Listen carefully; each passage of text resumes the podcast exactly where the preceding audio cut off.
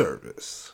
What is up, listeners? Welcome back to another episode of the Full Service Podcast. I am Tank Smith, your host. Today is episode 97. Thanks for being here.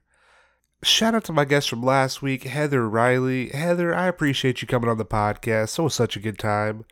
Listeners, if you have not yet, make sure you are following Heather. She is on Twitter at The Riley Effect, on Instagram at Heather Riley XO, and you can find her website at heatherrileyxo.com.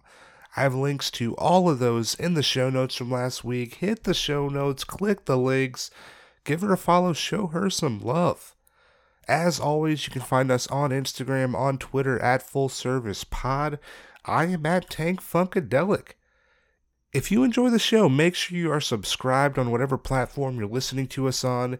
Hit that plus button, that heart button, that subscribe button. Maybe it says follow, and you'll be alerted as soon as those new episodes drop every single Tuesday. Ratings and reviews help so much for visibility for the show, so if you can, hit us with a five star rating on Apple Podcasts, write us a review, tell somebody about the podcast. I will love you forever. If you want to support the show, the best way to do that is through our Patreon. We are at patreon.com slash full service pod. Each month we have at least one Patreon exclusive episode. This month's episode should be dropping by the end of the week. So if you want to hear that, patreon.com slash full service pod. Today, episode 97. So excited. Oh my God. My uh, my guest is one of my friends, New Orleans-based dancer Patricia. We actually met at the Treasure Club in Asheville in 2018. Like literally my first week of ever getting into this at all. Like literally the first week of me ever going to strip club in my entire life. Uh, we met, and I can say without a doubt that if that hadn't happened, then I don't think this podcast would be a thing. So forever am I indebted uh, shout out Patricia. I appreciate thank you, and uh, I appreciate you coming on the podcast. We uh, we sat down like maybe like a week ago and uh, recorded this, so it's fresh, it's new. We uh we talk dancing in New Orleans. We talk dancing in Asheville at the Treasure Club. Her experience working there. We talk me, me learning learning what the fuck is up at a strip club and being new you know? We uh we look at boundaries within the club. We talk the difference between men and women at the strip club. We talk covid how it's affected everything getting back to work. We discuss cardi b and her influence on the discussion around sex work. We look at the quote unquote hoarchy. We talk privilege. I hate saying hoarchy. Uh we talk about it though. We uh we look at the future, where she sees herself in the future. We talk comedy. So much fun. Oh my god. Patricia, I appreciate you coming to the podcast. People, follow Patricia. She is on Instagram at Patty with the cake. That is at P A T T I W I T D A C A K E. I will have a link in the show notes. Click the links, give her follow show her some love. I'm going to stop talking. I hope you enjoy my conversation today with Patricia. Later.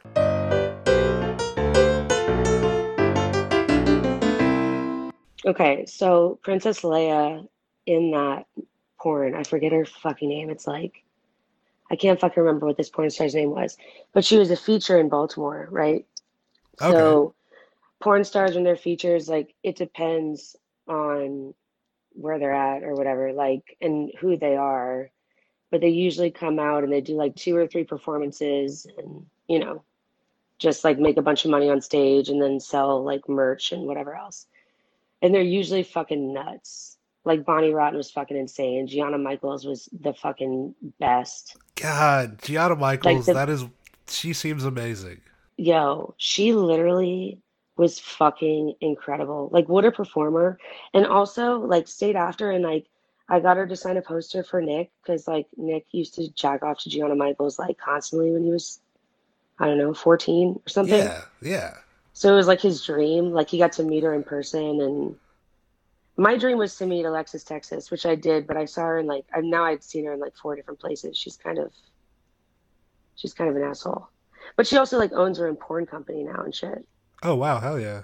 I think I think that's what happened with her is that she like just took over and like realized the money was like in making the porn and opened her own porn studio. I think that's what happened. Okay.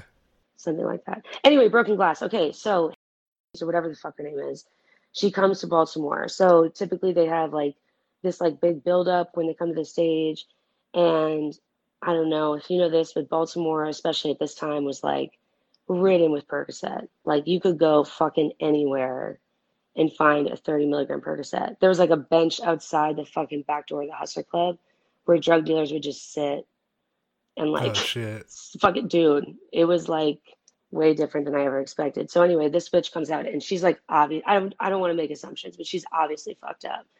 So she is in like a nurse's uniform with like white stockings. And she gets up and she starts dancing. And she doesn't have like huge tits. She like didn't shave her pussy, but I was like kind of into that flex. Like I'm a feature and I have a hairy ass pussy. That was kind of cool. I don't think that was her intention. Like I think she just like forgot to shave. Like for real. Because she was so out of it. And so she went to pick up uh, a shot glass with her tits. And the shot glass fell through. Because I've tried to do that before and it just falls through. So the shot glass fell through, broke on the fucking stage, right? Oh god. She did not react. She did not react. She just kept twerking on top of fucking broken glass. I'm not even kidding. And her white stockings filled up with blood, like while she was on stage. And like she didn't even fucking notice.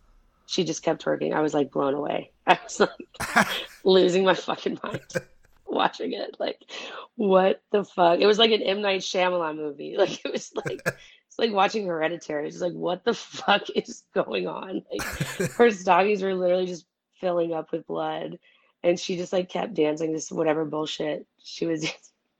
And then like couldn't perform her last two shows because she was just too fucked up. Damn. Yeah, that was nuts. I mean, she was super sweet and like Hell yeah. you know, she was really cool. But yeah, I'll never. I mean, that's. I mean, I've definitely been there though. Percocet is beautiful sometimes. Yeah. How is it like when the like features I guess come to the club? Because I know like say like Stormy Daniels, she was going around like clubs. Like, Oh, all yeah. Like how is it? How is it the nights when like those people are working? Stormy Daniels literally just like comes into Rick's in New Orleans. She has a house out here, and she just comes in like all the time. Oh shit, like sometimes nice. they'll buy it. yeah. The first time I saw her, I was on stage and I was like, oh my god, I love Queen of everything right now. I was like right around the time too where she like. I mean, I kind of hate like outing a John no matter what, just out of principle. yeah. But that was that was a good one, I think. yeah. That was a funny one. Um, but yeah, when they come, like it just depends on the vibe. Like Alexis Texas, like I always like being in, you know who Alexis Texas is, right? yeah, yeah, yeah. I always like being in her features because I know that the people that are coming out to see her like white girls with big asses. Oh, okay. So it like is dope because I can just kind of, you know, You're just riding the coattails. exactly. oh, always like the least amount of effort if I can help it. Goddamn. Um, you know what I mean? but it's just nice to know because if they come for like, I mean, if they come for like Gianna Michaels, I did really well when she came to. Um, but like when Bonnie Rotten, who is one of my favorite, I've always loved Bonnie Rotten. Like Yeah. Bonnie Rotten is a fucking boss, dude. She's a champ. she- yeah. So so tatted up. That fucking so spider fucking web. the spider webs, dude. When I first saw that, oh my god, I was like in love. And like all her videos are solid. She just had a fucking she had a kid, had the baby, and is like still chill as fuck. I'm a big, big Bonnie Rotten fan. There was a actually when she came to Hustler, there was like a group of girls that were from LSU that saved up all their fucking money and bought an hour long private room with Bonnie Rotten wow. to ask her questions about like squirting and coming and like how to fuck and shit like that. That's amazing. It was awesome. I was next to them like with a fucking dude who was not like into talking about any of that. And the like walls are open. And so it was like I just remember it being super annoying to him because they had no idea like they were just they were like just turned 21 years old. Actually, they might have been younger. He's getting an inside look at this. Like this is like That's insider saying, dude. information. Like Yeah, just shut up and sit back and um yeah, and I never forget it was like five girls that bought this like two or three thousand dollar room with Bonnie Rotten. And it was just to ask some questions. And then when I was coming out of the room, Bonnie Rotten was coming out. And I was like, oh my God, I love you so much. And she licked my tit because my tits were out.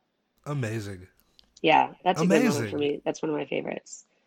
Also, Gianna Michaels, when she was, uh, I saw her in Baltimore and Hustler. And when she was at Hustler in New Orleans, man, her fucking performance, like, she shoved a dildo so far down her throat and then, like, opened, like, she was, like, on her knees and just, like, opened her arms and, like, looked to the sky. And you could see, like, the veins of this fucking dildo through her throat. Like it was the most like the craziest shit. And so you were just on the second floor, like, what the fuck, dude? Like how like a fucking sword swallower. It was like nuts. Amazing. Like she's she's Yeah. for sure like one of my favorites. She's a fucking professional. Like, I emailed her there. a couple months ago. oh dude, you know what? Actually, that's funny. My friend Madison, like, and her like stayed in touch. Because they both have been in like Playboy Brazil or whatever the fuck. Yeah. I'll try to talk to her and see if she can talk. Yeah, that would be a good one. That would be a really good one. Yeah. I'm like she's I the will try like my hardest. I always think uh did you ever see Piranhas? She was in Piranhas 3D. Oh you, my you ever see the. Piranhas movie? Yeah, I think so. Wait. Yeah, Yeah. she's like actually like parasailing in the movie, and then basically she's topless and then gets dipped in the water, Yeah. and then basically they eat the lower half of her body, and then she comes up and like she doesn't have a, a bottom half. Oh, She nice. dies. She dies pretty quick in the movie, but it's still a good cameo. Like it was amazing. Oh, you. Oh my God, I totally know what the fuck you're talking about. Yeah, Wow, that's nuts. I didn't even realize that. yeah, amazing. Yeah, she was fucking cool. And Alexis Texas was such a bitch, which sucked. Which is not nice to say. She was just, again, she just, she did not come to fuck around at all. Yeah, Like she's a complete professional, but she didn't do any like. Um, I guess when you see people like Gianna Michaels or uh, Bonnie Rotten, they do all this extra shit, and then Alexis Texas literally just comes out and pretty much does what I do on stage for real. Like just fucking does the stage set where she just shakes her ass and then just gets down. Like, no issues whatsoever. It's pretty See, good. it's and she was about- like all that in Baltimore, New York, everywhere. You got to work smarter, not harder. See, she's winning. I'm telling you, man, it's like that's been my favorite thing I've ever learned in in dancing is works and everything, honestly. yeah, In bartending too. Like work smarter, not harder is once you actually like grasp like really grasp that, it's fucking freeing to like just be like, no, I'm just like not gonna work that hard. I mean, if you could like make work easier for yourself, Mhm. why would why would you not like in any situation? Or like if it you're- doesn't impact you though, like if it doesn't impact me monetarily, right? Like if it's especially if it has to do with the restaurant, because most of the stuff at the club like is going is like could be part of a long game of some sort. Like you can make money off of people you meet at the club at any point in time. You know what I mean? Like it's yeah, yeah, such a possibility, especially if they like you. But like, uh, so like working that way, I don't mind working hard for that type of connection. But when it comes to like restaurants and shit, and they're like, "Oh, we need people so bad, um, we have no staff," and then they're like trying to tell me shit about my fake nails. I'm like, really? like, yeah. okay, like so fire me, and then you won't have a bar. Like it's just not. You know what I mean? Like I'm not gonna Yeah, rise yeah. to this occasion of like fucking I'm just not doing it. And then when you like meet them in the face and you're just like, no, they're just like shocked. Like restaurant managers are the fucking worst. These businesses think that they have so much power, but now that people are like willing to be like, no, I don't want to do this. They're like, Yeah. oh fuck, we have to, we Right. have to do what these employees want because otherwise we don't have a business. Yeah, I was working in a Mediterranean restaurant during COVID and um I like can't help but like get jobs, like get bartending jobs all the time. Like if I go to a bar, it seems like they're busy. I'll ask if they're hiring. I'll like innately just apply. Like I can't stop. It's like a really bad addiction of mine. I had this job and uh there was this one part where like there was tickets coming out of the machine and like the fucking tables were crazy and it was just this moment of chaos. And I was like, man, I could like totally handle all this shit in like two minutes if I just like got in the fucking zone. And then I was like, but also it's a pandemic. We needed I also was like probably on a tramadol or something. I was like, we could also just chill. And I just refused to like do a good job. like I just like refused to do it. And it worked out great. Like I made the same amount of money I would have. My manager didn't fucking notice. Like we left at the same time. So that's when I learned like fuck all this shit. The pandemic These- taught me a lot about that. These are goals, you know. Yeah, fuck that. Especially restaurants. Fuck them. Like they pay you like three dollars an hour and fucking try to tell you how to live. The thing that sucks too, like, cause one of my friends, she was working, you know, at a restaurant during COVID, and it was like all the extra shit that you had to do. Like a Mhm. lot of times, like they upped like the amount of like I guess like just like cleaning, just the amount of Right, right. sanitizing to where it's like you're you normally would work a shift that's maybe like four or five hours and Yeah. make your money, but now that fucking shift is spread over like Right. seven or eight hours, and you're like, Right. Based on this, I'm not making as much money as I was. Well, like this is Also, too, people don't realize like the um like a lot of restaurants were like trying to find different ways to have it like intake revenue. So a lot of people were like a part of this huge like now it's like all of a sudden a to go fucking fast food restaurant. You know what I mean? Where like it used to be so you have to like fit that and you literally just have to follow these chefs or these owners around while they try to figure this shit out. And you're just like there, like hoping you don't fucking catch COVID over some like hummus. You know what I mean? Like fuck, it was like so fucking aggravating.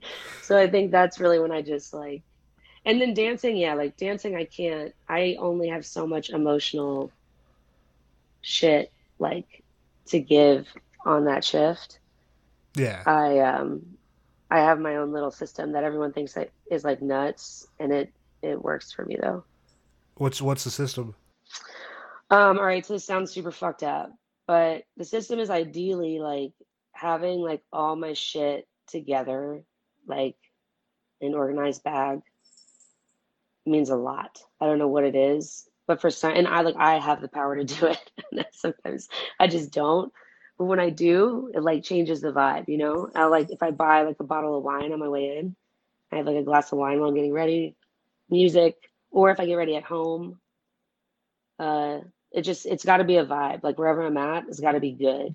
Okay. And I can't fucking talk to anybody without a matching like energy. Because whenever I do, that shit just sucks like the life out of me. Like locker room talk can be very, very dangerous for sure. Really? And it's- yes, 110% yes. I like, I believe I've watched girls come in, be ready to work, and then like they fucking sit by a girl who is just like so insecure. And I actually remember this exactly happening like two weeks ago. So insecure, just fucking like talk like like if you had any anxiety whatsoever, this bitch would trigger you. Like she had so much shit to say, but like nothing at all. You know what I mean? Like Yeah, yeah. she was just talking about, oh my God, I'm so nervous. Oh my God, I'm so old. Oh my God, how does my body look? Like she was just filled with this nervous energy. And um, I just kind of like drift away at that point because I'm like, yo, I cannot be around it. I watched my friend who was like ready to work, fucking fuck up like one piece of her eyebrow and drawing them on and was like, fuck it. Just like threw her fucking brushes in the air and just like left. Like I really do think like that shit. And then if you're like with girls who are like hustlers and they're all upstairs and they're like setting the tone where it's like you hear girls get rooms early on when you're getting ready, like there's such a fucking vibe to it. But um it's got if it's not good, then I just hide. Like I go in a corner if I have to get ready and I just yeah. like try to just avoid everyone. I make people feel super awkward because I just straight up ignore them. Like even if I don't have, I just can't fucking do it. I guess mentally preparing for I guess work, right? Like Yeah, like I know you mentioned like the chick like like throwing off your vibe essentially. Like I'll I'll be like at a comedy show and someone's about to go up. They might be before me or might, they might be after me, but they're just like, "Oh my god, bro, I don't know how I'm gonna do. I'm gonna be, I don't know if I'm funny. Tell me exactly, I'm dude. funny." Stop. You're like, yeah, "Dog, you're funny. can't be doing this right Fucking now." like Yeah. stop like right. You prepared for this scenario. You were ready for Right. this. Fucking go And even if you do. haven't, like keep it to your fucking self, dude, and just like leave me the fuck out of it. Like, and I have to be even as a person, like I am trying to be so mindful of like what I say around uh people at work that night because like words are fucking spells. Like I really believe that, and especially in an environment like that, like you can literally like shift a whole night just by like being positive, being that one positive person there. You know what I mean? Yeah. He was like, "Oh yeah, we could stay. Like they're probably not that bad. Like whatever the fuck." But um, yeah. If if it's not like it, that's the thing. I think I realize now I have so much. This I have a limited amount of emotional energy, and if I'm making enough money, I can like kind of figure some shit out, like Yeah. and move some stuff around internally and like be fine. But if it's like when you, it's like you have to check your boundaries like every day, especially when you're broke, because it's like you need to be sure that you're like good with what you're planning to do, where you're at that day. You're not gonna like suck someone's dick for 500 bucks if that was not what you decided like that morning. You know what I mean? Yeah. Like Yeah. you literally like just have to talk to because you could really use 500 bucks. Yeah. Like you have to literally just. I think getting in the mindset for me is like really diving in and like dissecting like what I'm cool with that day and like what I can work as a side hustle. Like, do I want to go and be someone's dancer for two hours after this? Like, should I be selling that all night too? yeah. Which isn't is like frowned upon. But yeah, so like that's I think getting in the mindset for me. And then yeah, just like doing good fucking solid makeup. But sometimes it's like that shit doesn't matter either. Like I don't really have a whole thing to that. But I go downstairs, I'll usually get a shift drink of some kind. Usually it's like well warm tequila with no lime or salt. Yeah. And then the bartenders get to look at me like I'm crazy. But if you order cheap shots, they'll give you more for free. It's just a fact. oh, and I can drink up. cheap like all fucking day. I'm Oh, like, yo, it's made of glass. Like we're doing good. Like Yeah. that's way better than what I've had. So anyway, yeah, I get down there and uh so I just kind of instead of like a lot of girls were like go sit and uh sit with everybody, you know, walk around, hit every table. I don't really do that shit. If if I'm gonna be on stage soon, I will just fucking chill in the corner. I'll like stretch a little bit and I will just fucking wait to be on stage that first time and just get a feel for like who fucking wants to talk to me, who is into it. That's such a good way to tell. You know what I mean? Yeah. Because I feel like when you just get there and you immediately sit down and girls are like, "Oh yeah, but this is, you know, I'm a hustler. I make a lot of money this way." I'm like, "No, I feel you, but there's also though just like that chance I'm going to be caught in a conversation for like 20 minutes and it will have like no purpose in my life at all because the dude won't want to pay me because he didn't want to in the first place or I'm not his type as it turns out. Like that shit's happened before where I've been like talking to a customer for like an hour and then all of a sudden I'm not his type and I have to fucking leave. Like I can't deal with that shit. So I like to just kind of, if I'm going to be a while before I get on stage, I walk around and I literally just stand in front of tables and like pivot my ass That's all. That's all it takes. Sometimes. And then I just wait for like a nod or like a three second stare. And if they're like 30 to like 38, I pretty much got it in the bag. Anything else though is questionable. Okay. Yeah. Okay. How important? Like how? I guess when you're when you first, I guess you first like get on the floor, right? Maybe you haven't had your like first like stage dance yet. Mhm. How is it? I guess like feeling the vibe of the club. Like, are you like?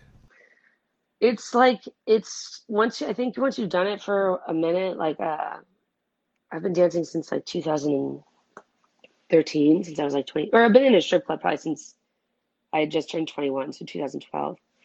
But I was cocktail waitressing. But um yeah, I feel like it's so hard to like at first to like really understand what the fuck you're looking for.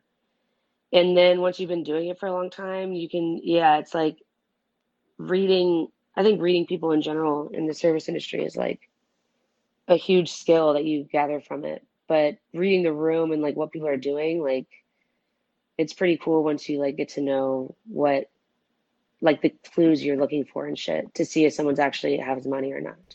Yeah, because that was one of that's that was one of my questions that I didn't like have, but it's like, how can you tell versus like when you're looking at somebody, you're like, how do I know whether this person is into me and gonna spend money, or this person is gonna trap me in a fucking hour long conversation that leads to nothing, you know? Well, right. So the key for me has just been to like I refuse to be in one of those conversations again.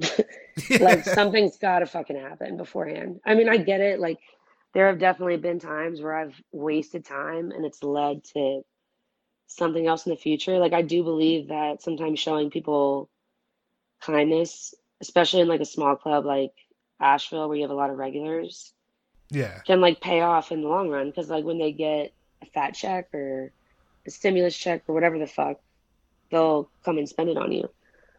So I can dig that, but otherwise, like there's a lot of times now where I'm just like, listen, what's up? Like, what do Yeah. you literally like? Just tell me what you want, and we'll figure out like what we can yeah. do. And like, you know what I mean? To some Yeah. degree, like, there's like been a lot more younger kids at the club recently, which has been funny. I mean, I feel like too. It's like everybody in the pan, like everyone's coming out of the pandemic. You know, we haven't seen live people in a while, and then Right. also naked people are like, well, let's do this. You know. Right. Well, but it's also like, I mean, not great for COVID. I don't think, you know, because like there's so many, I mean, I'm vaccinated. There's so many dancers that are vaccinated. Most, I think probably a very high percentage of the dancers I work with are. But I think the sex work industry in general is just better at dealing with like disease Yeah. than like, you know what I mean? They're just like, fuck it, sure. Like, I want to make money and not be fucking worried about missing. It's and the worst thing is like everyone's worry isn't about like dying or killing someone. It's like missing two weeks of work. That's what it always is because it's like, oh, well, Yeah. if we like, it's everybody has to fucking make money, and there's no like safety net at all. Like people are living paycheck to paycheck, and it's like, I have to work. That's why people like risk Right. their lives. They might be sick, but it's like people risk their lives because they have to have money, and there's Right. zero like fallback. Yeah. Thanks for coming on the podcast. Oh yeah, I'm excited. Thank you for having me. Yeah, this is uh, fucking dope. I feel like when I started the podcast, there was like a few people that I was like, I have to have them on the podcast, and you Right. were for sure one of these people. Yeah. Uh, I love that. I love that I like remembered too. I love that when I met you, I was at a club where like we weren't allowed to drink. So I like totally remember meeting you and like all the shit. It's pretty great. it is funny. Like uh, that was like so. You met me like literally my first week of ever of like ever going to a strip club. I The know, First time, I first time, like literally, I went to the fucking Raleigh Men's Club on Saturday, drove to You Asheville like on could Sunday. not stop. I think that's fucking awesome. It's literally my favorite like um Cinderella story ever. Yeah. It's fucking great. Literally, yeah. It's like I never, I never really even been to a. sh- I've been to a strip club once before going there, and I was like, still the idea. Like I went to, you know, Magic City recently, but it's like I feel like every time I walk into a strip club, the same vibe. I just can't stop smiling, you know. hmm And I'm I like, love that. this place is amazing. Like this is. Dude, I really think that they're fucking amazing. Like, there's so much talent in one room, you know? And like, if you just give them what they want, they can just like showcase all of it for you. Yeah, The only difficult thing is like people not doing what they're fucking supposed to, which has been honestly like not as bad recently, not as bad as I thought it would be recently. okay. I thought because everyone was like pent up that they would be like terrible, but it's really, it's, I feel like people are probably thankful to be be in a club again. I think. I mean, I think that most men are like thankful in general. Like when it comes down to it, like like I've met very, I mean, relative to how many men I've met working at a strip club, they're like all pretty fucking nice for the most part. You know what I mean? Like yeah.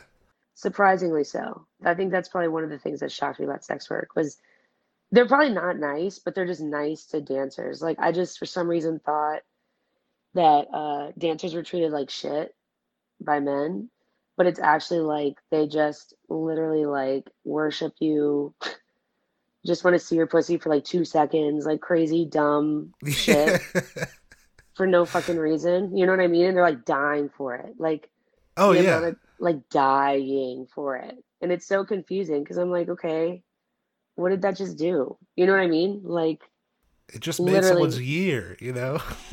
that's nuts. Yeah, no, I mean, I'm thankful for it. I appreciate it. But yeah, I guess so. How was so we meet uh, we met in Asheville. How was Mm. how do you like working at the Treasure Club? Oh man, I fucking love that club. That club taught me a lot, actually. Really? Yeah, my favorite thing about that club for sure was uh, a bouncer named B. Me and him got super, super close. And I fucking loved all their bouncers because that's the one club where like the bouncers look like they fucking should.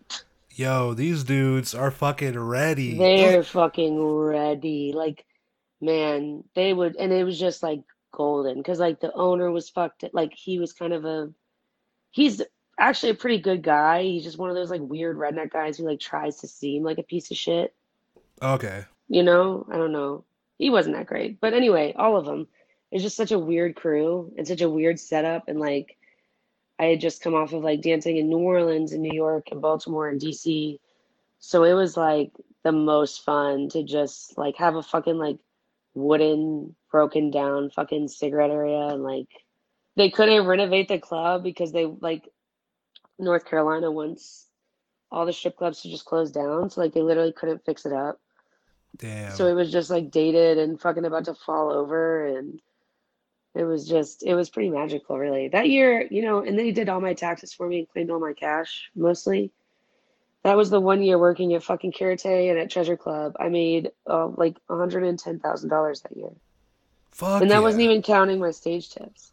really. That's the most amazing. money I've ever made in my entire life. I mean, no, uh, that I've seen on paper. I've probably made that before, but that one was surprising just because it was Treasure Club. Like I made fucking money there, dude. I made friends with the drug dealers that came Yeah. in, so they would throw crazy money on me because they knew I wasn't like a fucking snitch. There also were like a lot of young girls that were dancing there that were like so brand fucking new, like so brand new. It was so easy to work around them. Because like if a guy asked to like touch their tit, they'd be like shocked and appalled. Yeah. And if a guy asked to touch mine, I'd be like, I mean, yeah, you just have to like tip me like ten bucks. you know what I mean? Like Yeah. it was just so easy because they would like literally flip out and try to get this dude kicked out. Really? yeah, like they had no, yeah, they were like so into being these prude dancers that got away without doing shit. And they make fucking money. Like they're hot as shit. They're just young as fuck. Yeah. I'm sure you remember some of them, really. Yeah, I mean, I remember. I mean, the I love the club. Like that's still like when I think when I think like my like a strip club that I'm like I want to go there. Oh yeah.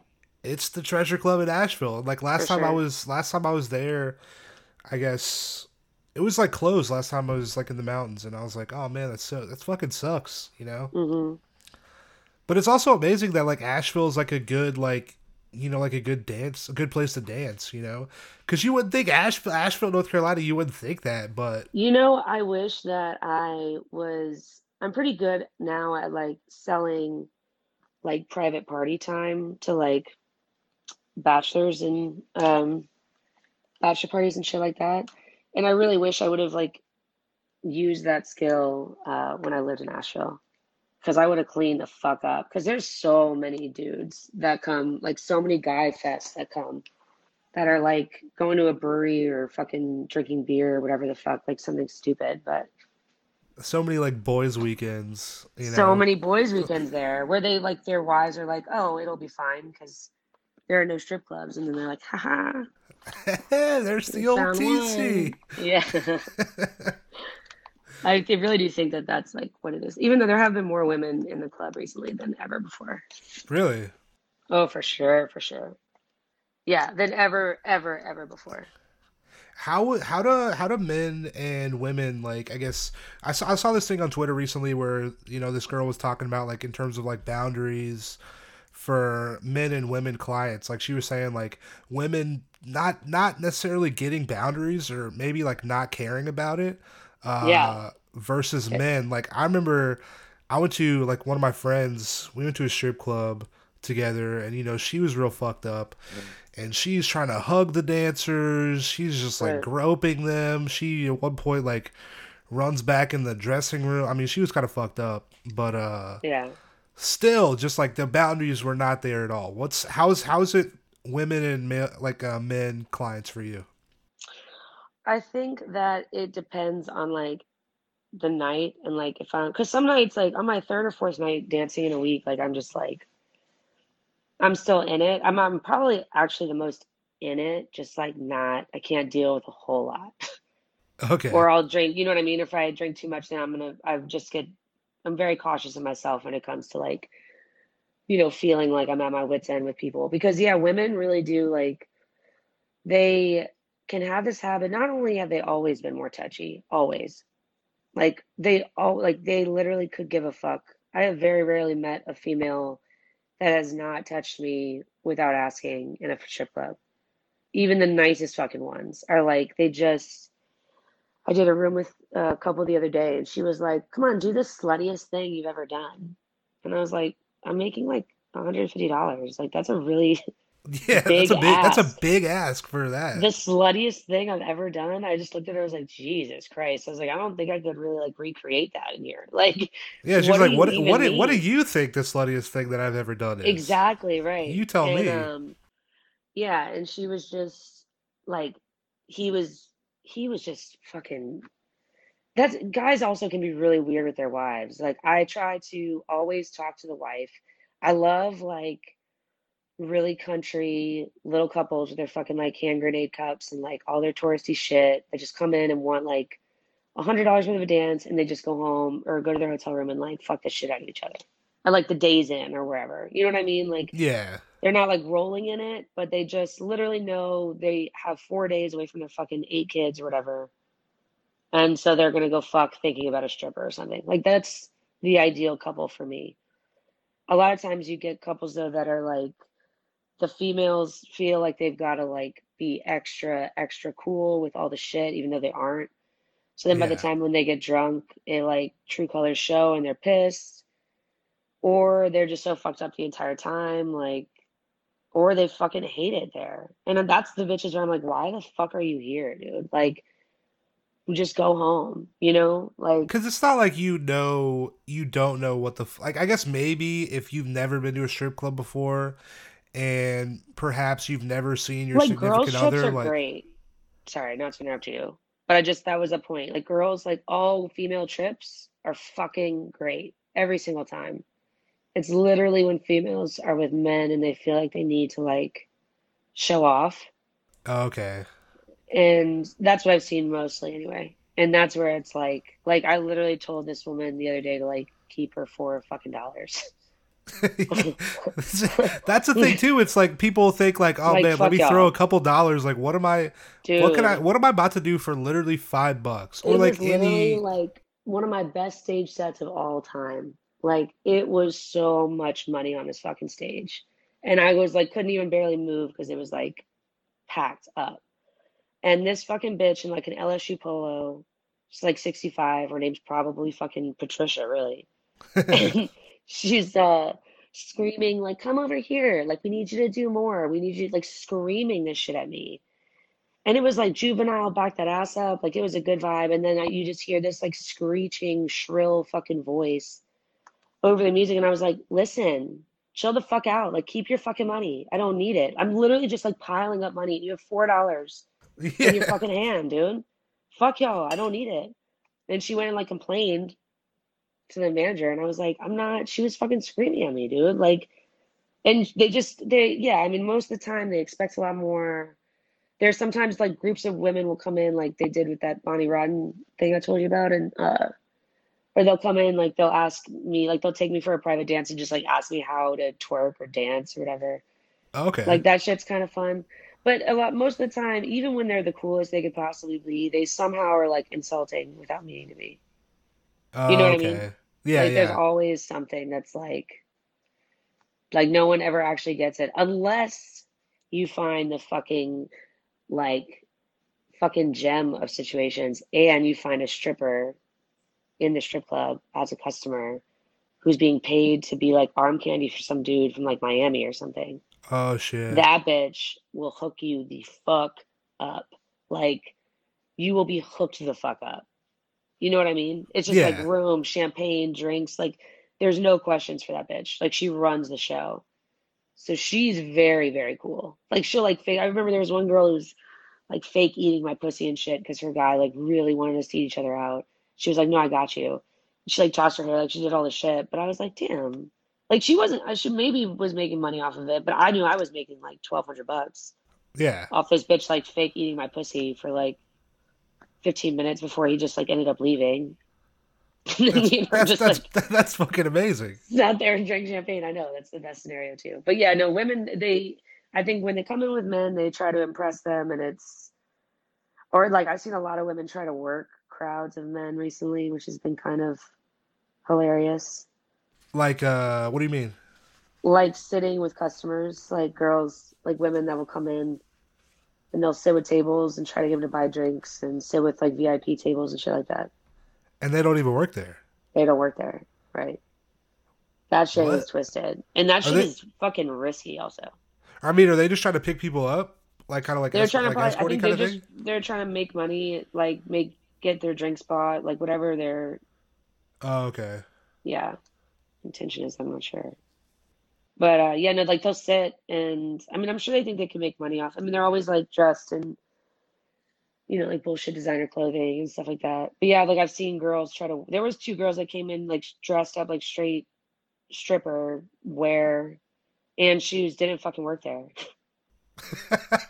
and just like walked around in a circle and i was like what the fuck is going on Can you do and that? then they Can just you, like walked out can No, you wear yeah. like fucking pleasers and shit and like wear like Dude, dress? every yeah like steve madden's making them now like everyone's fucking wearing them now it's hilarious like it's so funny to watch uh people intake sex work and like that culture now you know Yeah. I feel like it's kind of like just so mainstream. Like if you take like, you know, I feel like Cardi has really put like, you know, sex work in the forefront just because like every sex worker I know loves Cardi. I remember you you mentioned to me about Cardi. Mhm. I I never I never heard a single Cardi B song at all. yeah You she know. um you know what it was it was just like her ease of talking about it because like i don't know if you remember that stripper that uh was dancing it was in atlanta she fell from like this tall ass pole and her Oh, alligator jaw shit. rewired and shit yeah. she was like on wendy williams and she ended up like wendy williams i fucking hate wendy williams but whatever she's a fucking cunt in my book but she was asking this woman questions like an idiot like not asking her like about being a stripper, just asking her pretty much what are your plans to get out of it? Uh, what do you typically make, and like when are you leaving it? And this woman like had that answer of like, yeah, I plan on leaving dancing, and like the whole crowd just rejoices and everyone's clapping. And I remember watching that like, bitch, you're like 22 years old, like you broke your jaw, chill the fuck out. This that seems like an overreaction to me, but then she gets this huge applause. And the thing I love and I'll never forget about Cardi B is like watching her on like Ellen DeGeneres, like daytime television. And Ellen DeGeneres just being like, Did you like being a stripper? And her just being like, Yeah.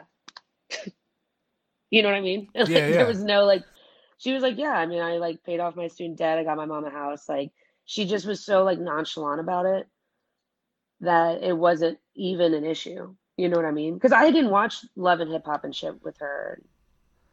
I mean, I feel like when you frame it in like a positive light, that just changes the entire narrative because everybody's like, Right. "Oh, what did what happened? What happened to you to Yeah. make you do this? Why would you Right. ever do something like this?" Like it's like, but when you're like, "I like doing this. This is cool. Like this is a job." Right. Like then people are like, "Oh, oh, okay." I never thought of it like I like I No, was I fucking know. like I was fucking dumb coming into the treasure club, you know.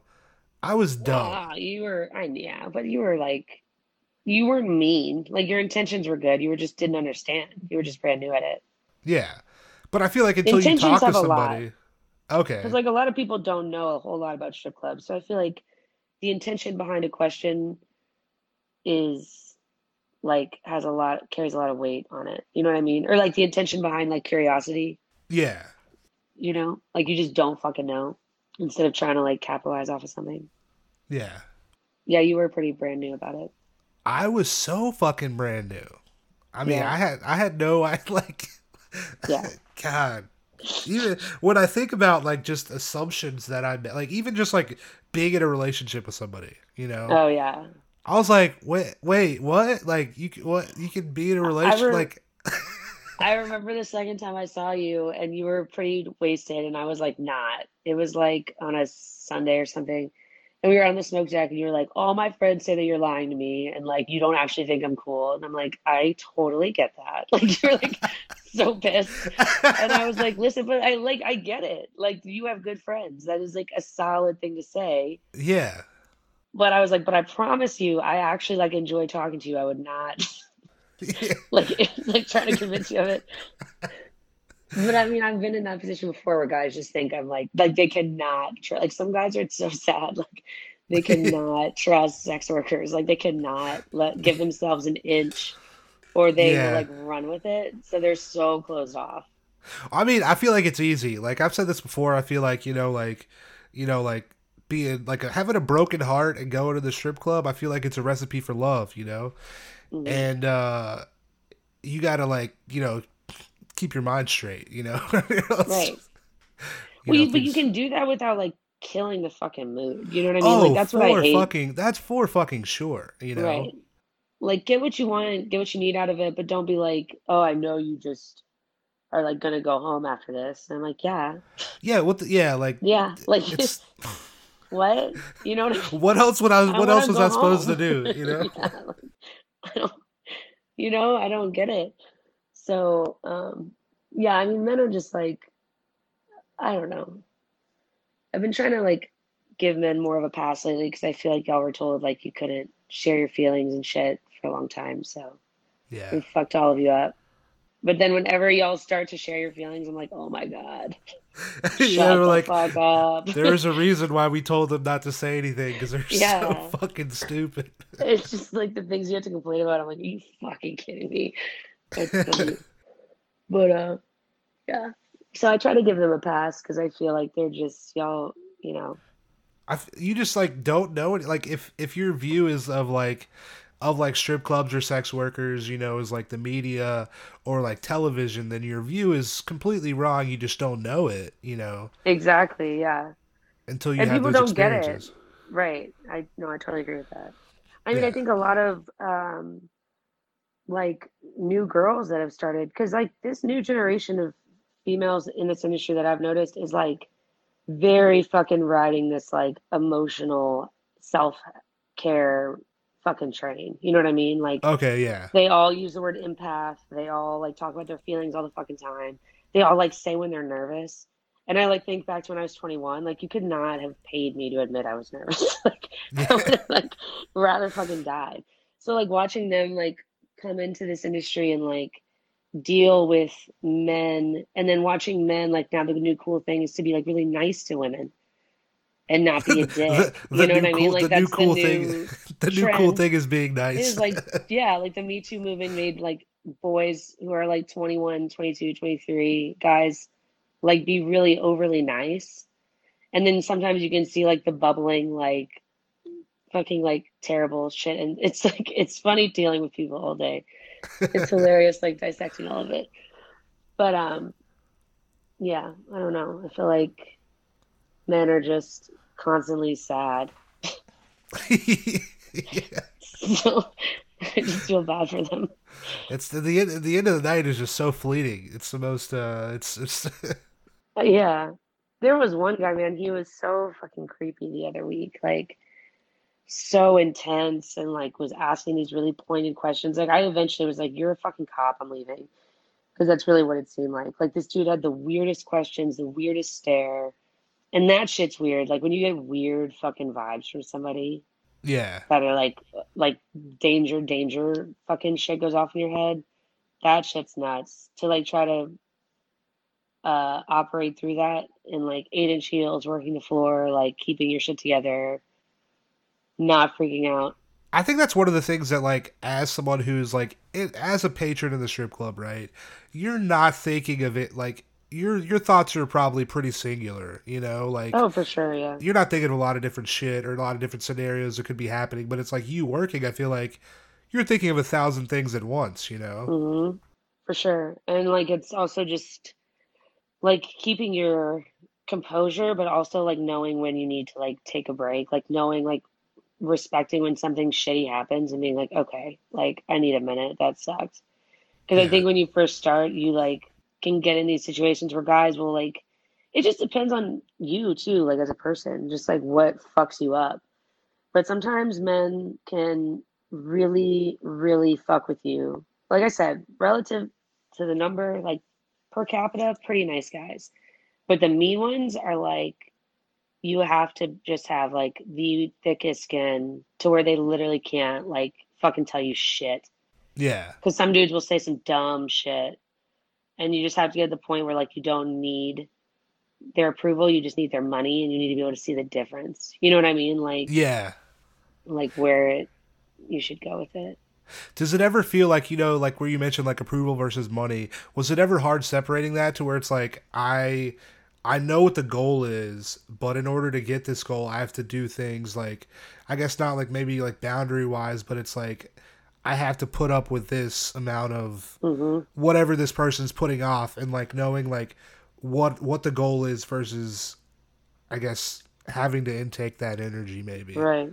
No, for sure. Like I think that that was really the first couple years of me dancing. Like I think I traveled way too early in my dancing career. Took on way more than I was prepared for. Put myself in like crazy situations. I was not fucking like some pro ho type shit that I was just like not ready for at the fuck all. But yeah, and I think if you don't like therapy helped me a lot with that. But yeah, if you don't stay, that's why it's like reassessing your boundaries like every day, sometimes every fucking minute. Because like sometimes you can get an offer that's like, meh. Like it can kind of shift where you're at. You know what I mean? By like yeah, yeah.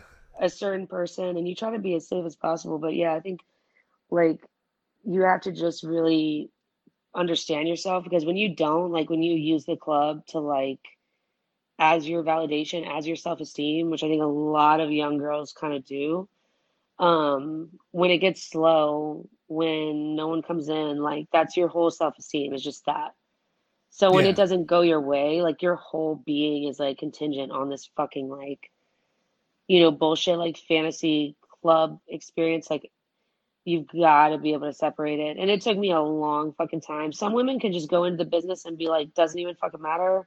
Or they can just be like really self aware about when it does matter and they just take the night off. But I think it's like the girls who, you know, like are like, you know, quote unquote tough and like independent. You try to like fucking push through all these like sh- shitty interactions sometimes and it weighs on you. And then you end up making things like decisions you wouldn't necessarily want to make, you know? Like Yeah. It's so important to fucking like figure out what's up. Because i when i was a new dancer i fucking like definitely had situations that i was like not fucking ready for and just like dove into them like a fucking idiot. Because i wasn't like it was just for the thrill of it. Oh, okay. How is it like do you, do you have other people like when you're da- like when you're starting out do you have like people that are like helping you dancing navigate helping you navigate that that area at all or is it like you on your own figuring it out yourself? um i mean i think for me like i started dancing i guess it was like um eight eight years ago or i guess in a strip club eight years ago dancing probably six or seven I mean, I guess yeah, because it's like you know the joke about cocktail waitresses, like two weeks and then you're a stripper. Yeah, yeah. But it took me like a year, and then I like managed a restaurant, and then just like decided I wanted to be a fucking stripper randomly. When you first started like doing the cocktail waitressing, were you ever like I think I could be a stripper or was it like I'm just working No, here? no, no, no, no. I was I was like literally my worst nightmare. Like everything I complain about, I was totally that. I mean, I oh, was Oh a shit. cocktail waitress, you know, mind you, but at least for like the first couple weeks. And then when I left the club, because I got in a I got in a fight one night. Uh, it was totally my fault. I got my ass kicked. Uh, and then got fucking arrested and brought to the drunk tank after. It was like a terrible fucking night. Damn. And after that, I was just like so fucking nervous and just like again, I was just like mouthing off at like a bar I didn't know the fuck. Yeah, I just I just thought I was just like a cocky piece of shit when I was 20. I guess we all were when I'm 21. Yeah. But um yeah, so that happened. Then I quit the club. Then I went to restaurants, and then I started managing. And that's when I realized that like no one actually gives a fuck about uh, anyone who works in a restaurant, and everything sucks, and like nothing matters in that like environment. So I was like, fuck it, I'm just gonna go be a stripper. And I literally just like borrowed some shoes. I knew uh, a girl. To answer your question, I did have like solid help. I had a girl who's like pretty fucking good. She was like a pretty good hustler. She was a friend of Nick's, my partner's. Uh, they had been friends for like ever. Um, she was like very intelligent. So she was a cool person to like have at first. Now, when I moved to, so I would just make money, whatever. Like new money for me was really good actually. And I moved to Baltimore, and there was like I'd never forget. I was on stage for my audition, and they had like two poles on this huge stage, and there was just like a table of like the baddest black women I'd ever seen in my entire life. Like all of them were just head to toe, like perfect. And I got off stage, and the manager's like, "Yeah, you're hired." And this one woman, Morocco, came up to me and was like, "Listen, if you're gonna have like a bigger ass than all of us, like you have to at least know how to fucking move it. Like that was just like just like fucking clown me so hard on my stage set. And like they literally would just like random times, like if I'd be doing a lap dance next to them, they'd be like, Okay, look, you know, try to do this. Like they were just like very involved in like my upbringing as a dancer. And I try to do the same thing for new dancers without stepping on anyone's toes or getting too involved to where like I'm invested. Like Okay, yeah. I try to help out, you know, as much as I can for girls that I think will understand what I mean, you know.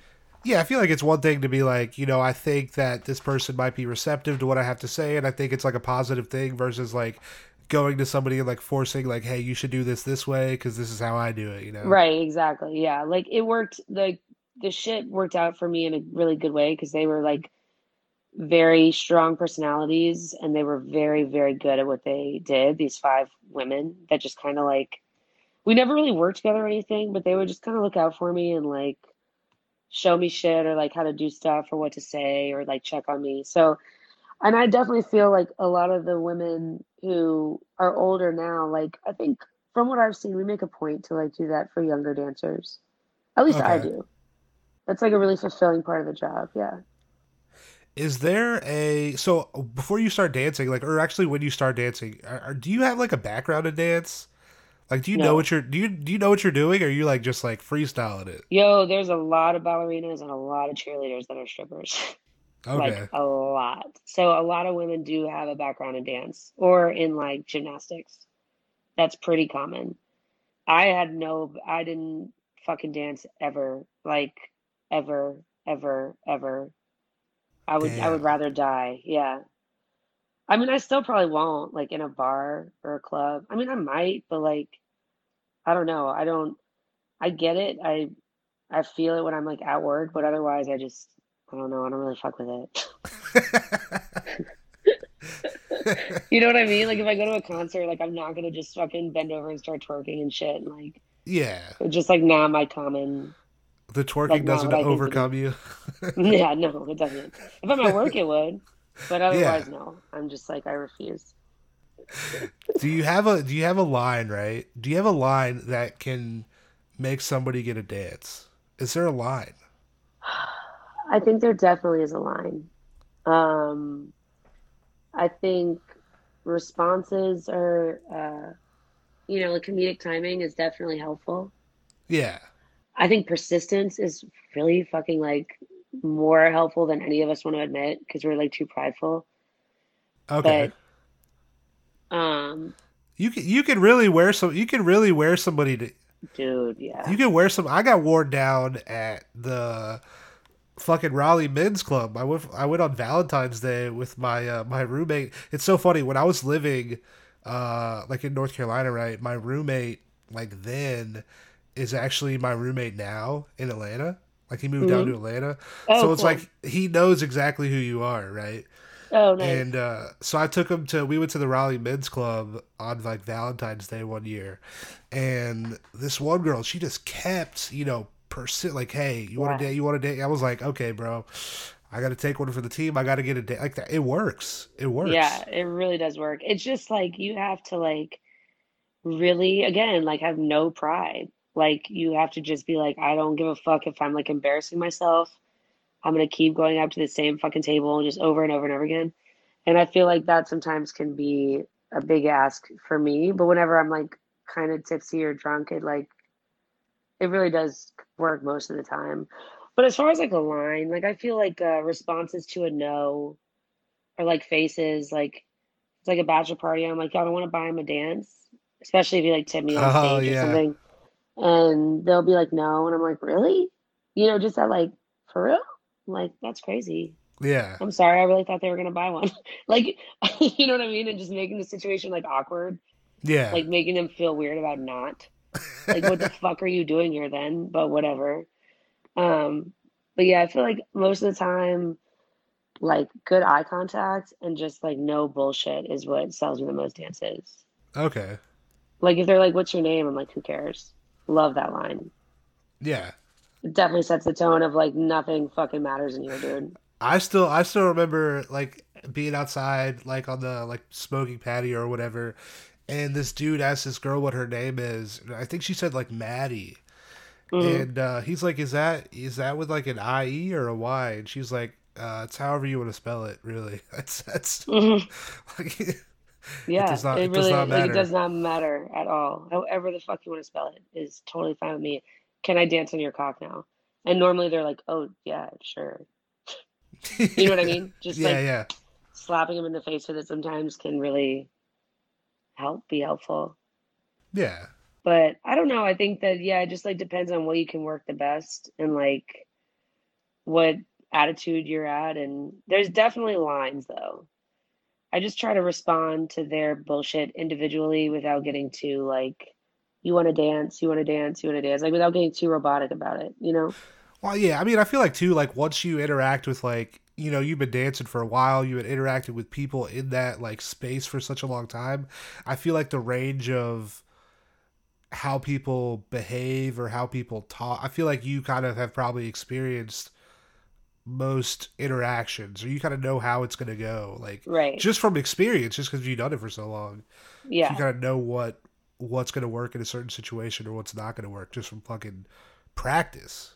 Yeah, just practice and also just like not like leaning into being kind of awkward. You know what I mean? Okay. Like me like guys love hearing that I'm stoned of all Oh, ages. Yeah. Like if I'm just like, oh my bad, I'm just like super fucking high right now. They're like, Like oh my god, them, she's she's so fucking she's cool. so edgy, she's so fucking cool, right? And then or if it's like, um, oh I'm sorry, I'm just like super fucked up right now. Just like anything that's just like uh, like no shame. Say Just something like vulnerable. Yeah, exactly. And then I'm like, man, I feel uh, I've been doing this a while, but I'm still like bad at this part. Like just like being like awkward and kind of like making them a part of like how I figure out the situation. Like men love to be needed, you know? Yeah. So I try to like use them to like help me figure out like what's up with you and like how I can feel comfortable because I'm just gonna lean into all the awkward shit I'm doing, like jokes or like, you know, stupid like I do dumb shit all the time. It just seems like like in my head I'm like, why the fuck did you just say that, do that, whatever? You know what I mean? Like shit happens and I'm like, fuck. And then I just am like, man, that was like I just say exactly what's in my head about the moment. And that usually works out pretty well because it like makes them like engaged. It makes them like want to be a part of like making the environment chill and like everyone being comfortable. So it's like a cute little like group uh, activity. Yeah. And you're Just like- creating Being awkward as fuck and just seeing how they react. Hell yeah. I mean, it can do a lot for like me liking talking to somebody. If Yeah. if they can like chill and like not be fucking aggravating or on one all the time. That's like that can do a lot for you, I feel like as a strip club patron. I feel like if you could just be cool, Right. just be cool. you know? Just be cool. Yeah. I Don't wear guess gym shorts. Definitely. I, I yeah. I'm a I'm a Corduroy. corduroys. Yeah. hmm Always. It's like so hot. yeah. That's funny. Yeah. But yeah, no gym shorts, tip well. Yeah. It's funny, like I remember also it's it's funny like the shit you remember, like when you talk to somebody. And so I remember you mentioning like basically you're like, there's this thing called the hoarchy or horarchy. I don't know I don't know how like exactly what you said, but you're like it's like basically, you know, sex workers like looking down at other sex workers that work differently than Mhm. they do, or perhaps do more than they do. Yeah. and I I remembered that right, but I didn't really you know think of it much more than that. Like I, but then once I started doing the podcast or interacting with more people, or like once I got Twitter, you really Right. see it, you and see you're like, it, holy yeah. shit, it's a fucking real thing. It's a real Uh, thing for sure. How do you how do you feel about that? Like, has that you know affected you at all? What like why do you think it's there in the first place? Oh man, I mean, I think it's there because it's been such a shamed, like being a sex worker is such a shamed position to be in at any point. You know, like that's why you see all these TikToks where like bitches have to show like them holding a fucking huge stack of ones as a phone, or like you know, like we have to reason our job with like making obscene amounts of money, or people like don't get it, and it like Yeah. makes us us question like how good we are at it. Like like it's such a bad job that you need like you have to make so much money. And i kind of hate that because i'm like see that's bullshit though. Because like you do make good money sure you're working very very hard. Like i'm i'm pretty sure most times it like evens the fuck out with the amount of work you're putting in but um sometimes you don't make like 1200 1500 1800 dollars and you don't make it every fucking night anywhere like whenever a bitch opens with that i'm like you are fucking toxic in this room right now whenever I hear, oh, I went to so and so and I made two thousand dollars a night every night, don't fucking talk to me. Yeah, Absolutely not. Because even if you were there for like a three day weekend, you made two grand every night. Okay, I get it. You average six grand a week. Like there's a fucking difference. You know what I mean? yeah, And so new girls hear this shit, and so then they start to think like, oh fuck, um, you know, everyone already like hates me anyway, and if I'm not making twelve hundred, fifteen hundred, eighteen hundred dollars a night, like these other girls are saying they are, then I'm shit at this. I'm not sexy, and then like it gets so much easier to fit into that stereotype of like the fucked up stripper who's wasted or who's on you know what I mean? Like it's so Yeah. much it gets it's like all one big fucking circle. But you know, I think like religion has a lot to do with it. I think a lot of uh Catholic women are dancers. Uh, a lot of women who like have some sort of faith in something or uh dancers. Like it doesn't I which surprised me. I would think it wouldn't kind of go hand in hand with sex work. But I think that is a big deal of it. Like you're doing, like you're dancing on guys, but you're not doing this. Like you're allowed to have whatever boundaries you fucking want. The yeah, issue for me is like when you shame other women for working differently or doing more, and you don't realize how that's not the same as like, uh, or that it's the same as like a lawyer female talking down on strippers, just in general. You know what I mean? Like, we already have so much of that shit. We're like barely getting through it right now. I just, it really pisses me off to hear it. I try to handle it. Me and a lot of like older dancers recognize it, try to handle it with grace. But especially when they start talking shit about prostitutes as a whole, that's when I like really fucking lose it. Because I feel like it's such a privileged, and not even privilege in that like there I know there are some prostitutes that literally had no other option, right? Like yeah, that's just what they had to do to make money. They didn't necessarily want to do it and they had to cross their boundaries in order to make this cash. So for you to be like this 22 year old white girl, and it's always only from white women, also only, only white women, 110%, young white women. And so when I hear that, I'm like, wow, how privileged. Like, you'd never have had to, like, fucking write a whole new set of boundaries for yourself just in order to, like, make money to put food on the table. But there's also prostitutes that, like, love doing it. oh you know yeah, what I mean? Like, there also is just, like, people, like, I feel like you have to fit in this category of, like, being super sad or, like, in this super stressed situation. Like, I had money in the bank when I became a dancer. I just wanted to fucking do it. You know, like, yeah, it's not always this like terrible situation but i do think that when the terrible situations are a reality a lot of it has to deal with like the fucking pressure that gets put and the shame that gets put on sex workers in general. So i think it's just them not knowing but good well enough. I think it's like a red flag that they might need some help later on. I think it's like something to watch because that shit is like the shit that'll get you fired or fucking arrested. Oh like some yeah, bitches are like real snitches out here you know? Like oh shit, for real, yeah. So you've got to be like really cautious with bitches like that. But yeah, it sucks. I think it's and it's so so rampant. And if and like how dare how dare we as like we're like in this fucking brick and mortar building of like money where we just get to come and dance in a safe place with security guards and all this shit. Like, you think any of this would exist without fucking prostitutes? No. You know what I mean? Like, no.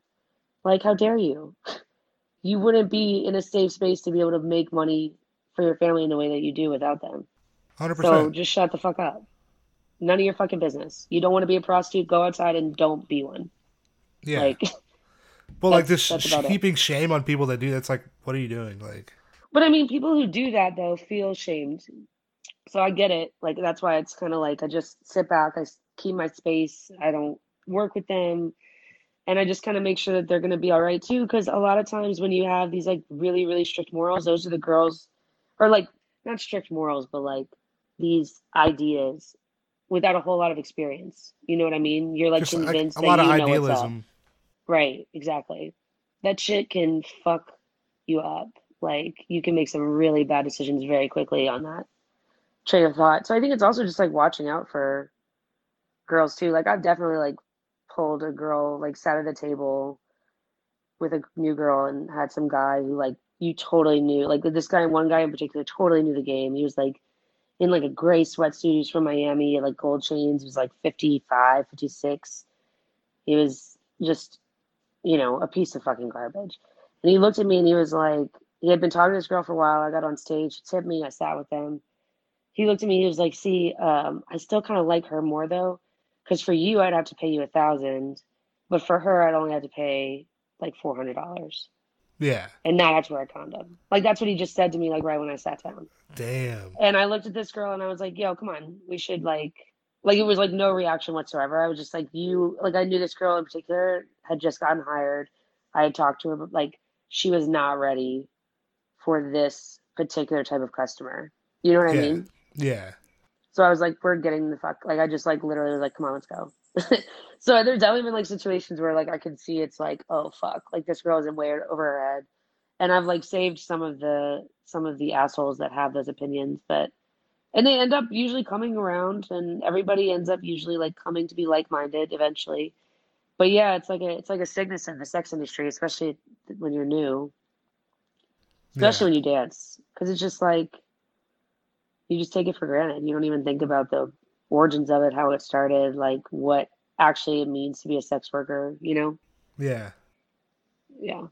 How is it so like I know you mentioned like some people will be talking about like oh man I made all this money working in such a short period of time like how is it does it ever comparing yourself to other people right Right. was that ever a thing for you to where it's like you know is is people's self-esteem connected to how they do at work you know was that ever was that ever an issue for you at all Yeah, like I think it was I think it was like an issue in my younger life just in general that I kind of tackled at a young age because I was just like really sick of like hating women and like hearing everywhere that like girls were really mean to each other and we weren't supposed to be friends and girls were catty. Like I got over that whole bullshit at a pretty young age to some degree. So I'm thankful for that. But I definitely so it doesn't I don't think it happened as much. Like I definitely know there are girls who like you can hear it in their voice when they compare themselves to other girls and what they made and uh so I think that it hasn't happened for me like as a regular thing necessarily. But it is something when it does happen, it's like an immediate red flag. Like no matter where I'm at, like if I'm jealous of another girl on stage, I immediately am like, yo, what the fuck? yeah because that's you just not check where yourself I need to be at. Yeah, like no, no, no. We need to go, or we need to like you know, because it it's I think it's unavoidable, but you just have to be able to like really deal with it in a in a quick fashion. You know, yeah i feel like it's, it's like when you recognize that then you can be like oh that's what the fuck okay right? And you just have to remember, like, no, I want the best for everybody, and I want you know, like us all to make whatever money we make. Because that's the other thing too is like when girls say that they can't make money in a club because prostitutes, some of the dancers do full sex work, right? Like, oh, she gives hand jobs, so now I'm never gonna sell a room again. Bullshit, dude. If you offered a hand job to like a packed club, so many dudes would be freaked out. Like, you know what I mean? Like, not everyone there is looking for that. Like, it's just a Yeah. fact.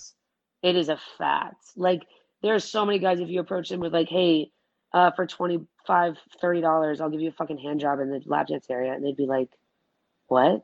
Get the fuck away from me. Like they would, it's, it sounds crazy, but I really do think it would freak out so many men. It's, it's a service that definitely can be taken advantage of, but it's not taken advantage of by guys that didn't know that they wanted it to begin with. You know what I mean? Like, Yeah, yeah. that dude already was coming in not wanting to spend money on you yeah. especially if you're not going to let them like grab your ass and dance or in a room like take your fucking top off like these limits you're putting around your time have a lot to do with why you don't sell dances it really has very little to do with the girl next to you you know like it's really just what people want I mean, also too, I feel like that's the easiest. Like, it's always easier.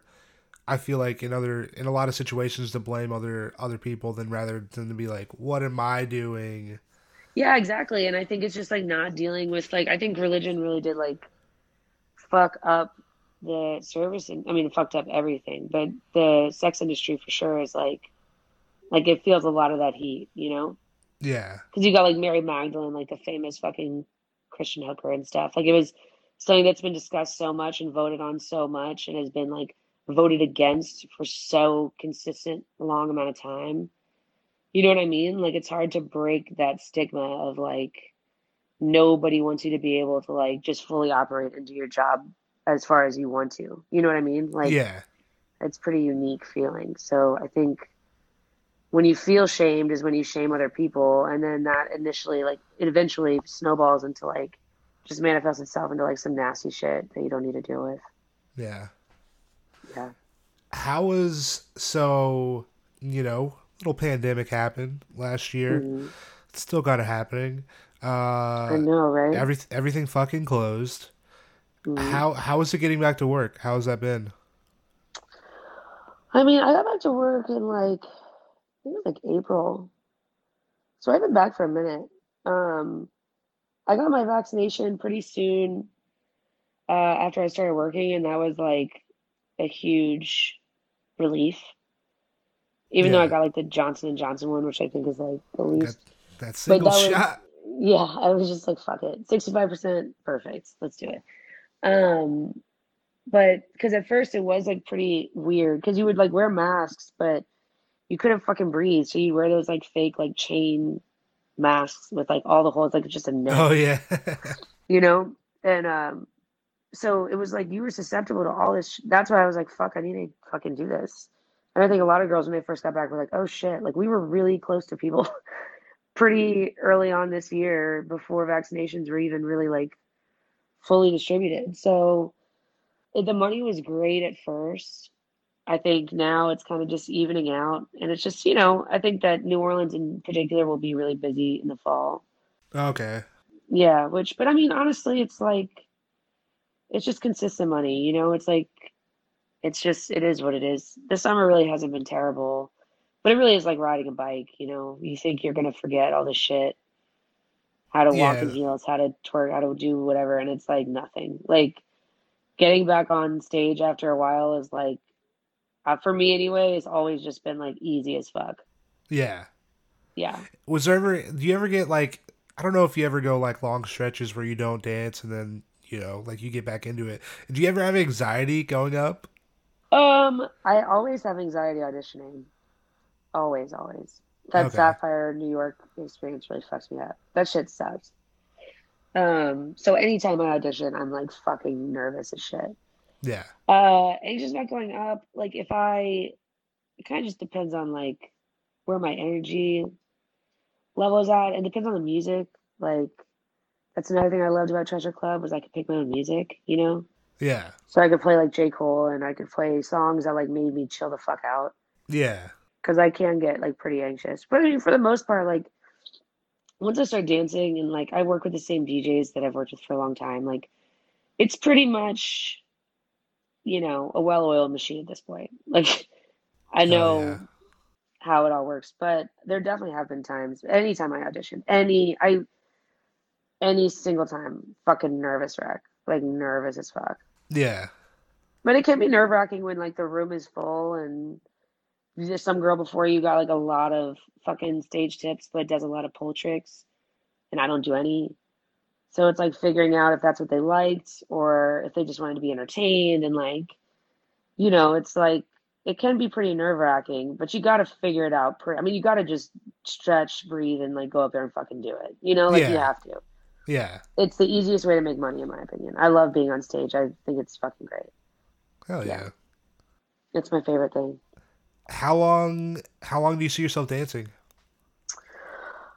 Um, I don't know, man. Until I guess I just stop. Like, I don't know. Like, I'm gonna use. I mean, I I like have goals in school. It's just like a tool that you can use. I mean, as long as I can do it, I probably will utilize it to some degree. Yeah. Try to. Five years from now, what are you doing? Where are you at? I hate this question. Um, five years from now, hopefully, I will. I will be what 35. Ugh, Jesus. Hopefully, I'm still like fun. I haven't gotten too uh, wrapped up in something stupid, but hopefully, I'll have like a college degree by that point. I'll be in whatever grad school or whatever the fuck I want to do. Hopefully, yeah. we'll be like doing well. Nick will be doing well. You know, Oh yeah. I just hope that everything just keeps going like the way it's going. I would like to move out of New Orleans again, but I don't know where I'd go. Really? Yeah. It's like, yeah, it's, I mean, I love it, but it's, I don't know. I either want to live here for forever or I need to get the fuck out of here. That's right. yeah, yeah. Okay. Like either we need to like buy a house and like fucking plant roots or like I don't want to rent another apartment in New Yeah. Orleans. You know what I mean? yeah, yeah. That makes sense. Yeah, like I want to settle down somewhere and just like I want to. I guess I want to be a homeowner by then. That sounds nice. Fuck yeah. So I can just do whatever the fuck I want. Yeah, you know. Oh, yeah. That sounds Where nice. do you see yourself in five years? Oh boy, shit. I uh I don't know honestly. I mean maybe I'll be in New York, maybe I'll still be in Atlanta. Ooh, okay. Yeah, maybe I'll be Phew, fuck. I don't know. Right? It's a shitty fucking question. Yeah. I mean, me and my buddy were trying to do like write this like TV shit. So uh that could happen yeah? maybe. I don't know. That sounds cool. Yeah. We'll see. Yeah. Do you, do you have a do you feel like do you feel like you have a story you want to leave the people on? Do you have a story? Oh my God. I know, Um, I know, right? Yeah. Okay. Suddenly I like have never danced a day in my life. I feel like I have so many stories. Like, what genre are we looking for? Do you- We want to leave it on a happy note. What's the funniest thing that you've ever seen? Okay. Okay, I've got three things. One thing is just like, um, just funny as if like, well, maybe I shouldn't say that. That one's pretty bad. Okay, no, now I have to. Something that's funny as a just a female in general, but it's really funny when you're getting paid to do like full sex work, right? Yeah. If their dick is like so obviously tiny, like there's Okay. no question about it Yeah. it can be really, really fucking comical on like how you navigate that situation. Okay. Okay. And the only reason I say that is because I just always like I was talking to my friend about this the other day. Like I okay, let's say just getting super truthful here. Let's say I get paid to do a blowjob, right? And the guy's dick is like incredibly small. Yeah. But I still go on with like the like fake theatrics of like like Oh yeah, yeah. but they're so small they know that it's like a complete fabrication. Like we both can feel that that's not the reality. I find that to be one of the funnier moments Okay. that i can i know it sounds really weird but to just sit there in that moment is like pretty hilarious and it's a good way to like make something really annoying funny because you're just like how obnoxious can i make this? Yeah. to like still get paid and like technically do a good job, but also like kind of embarrass the fuck out of this dude because he knows his dick is super small.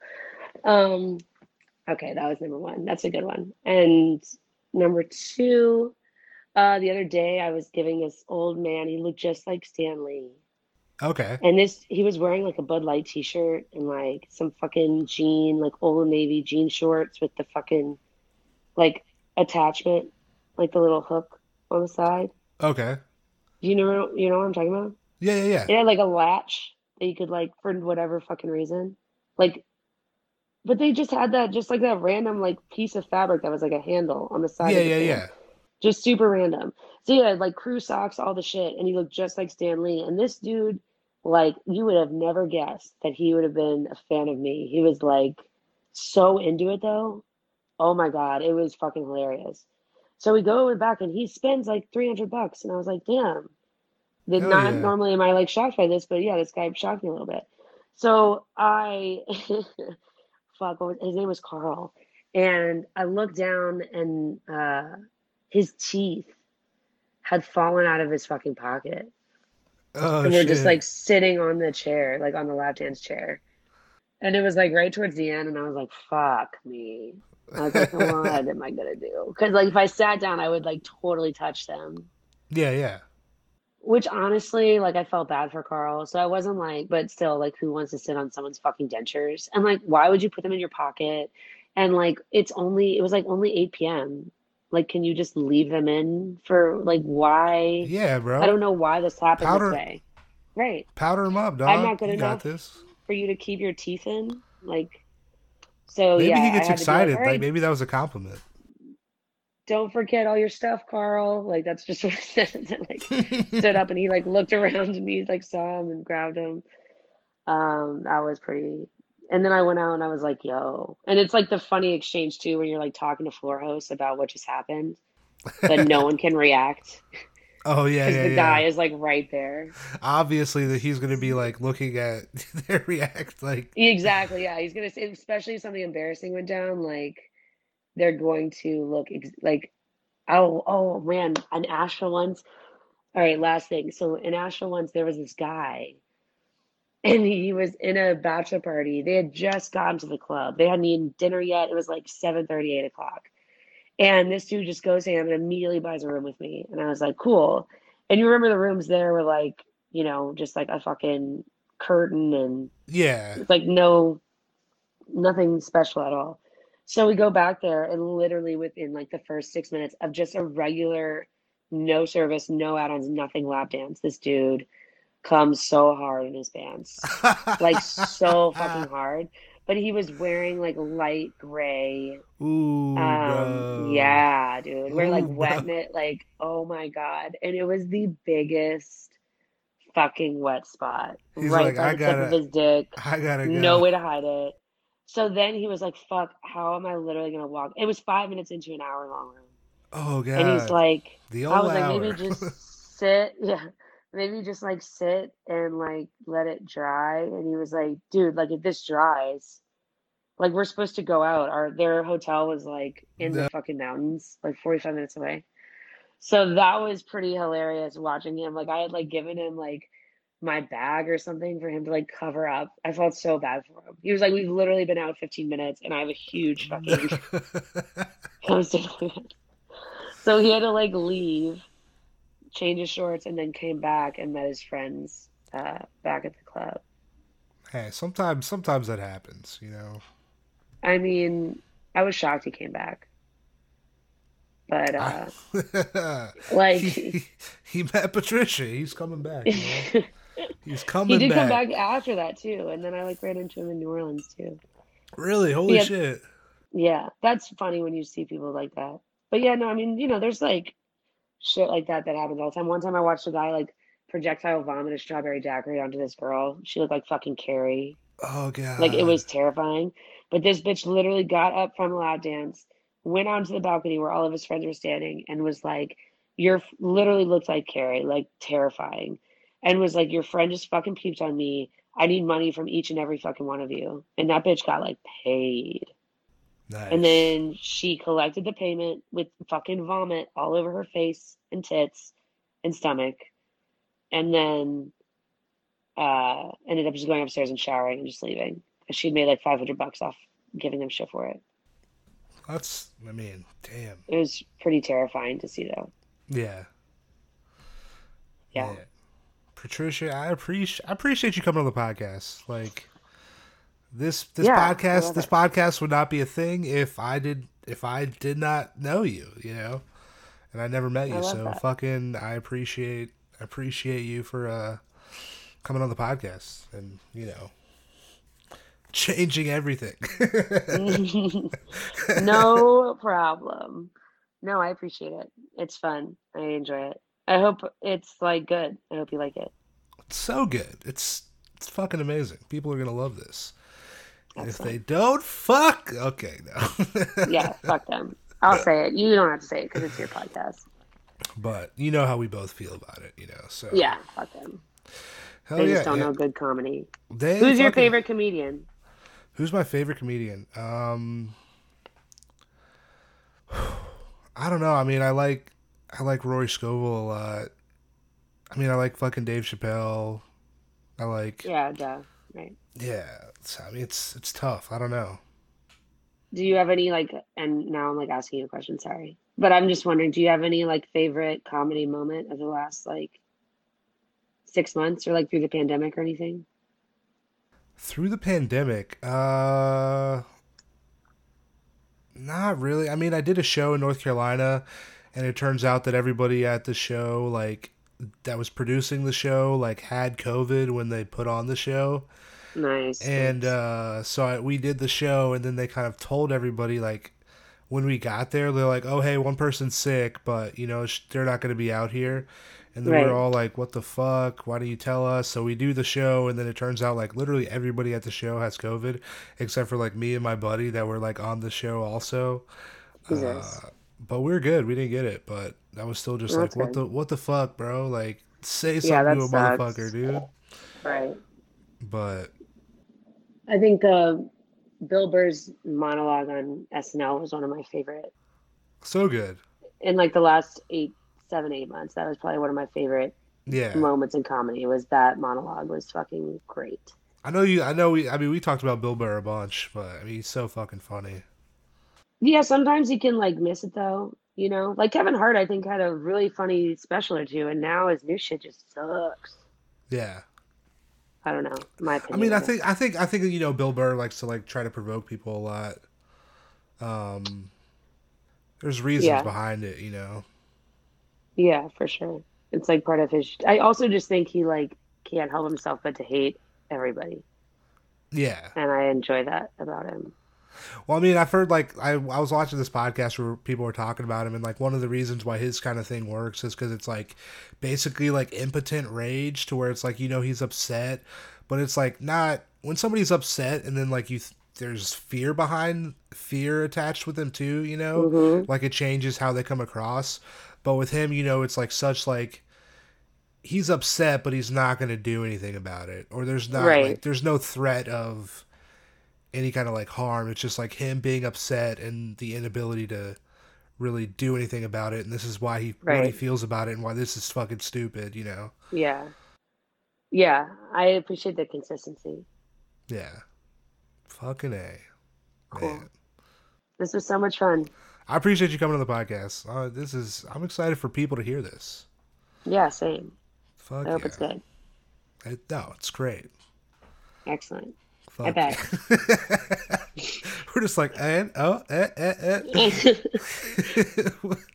All right, I'm gonna go. All right, hell yeah. Listeners, we'll be back later. I hope you enjoyed my conversation today with Patricia. I mentioned it in the interview, but uh, I don't think this podcast would be a thing if we had never met. So, uh, shout out Patricia. Thank you. Thank you.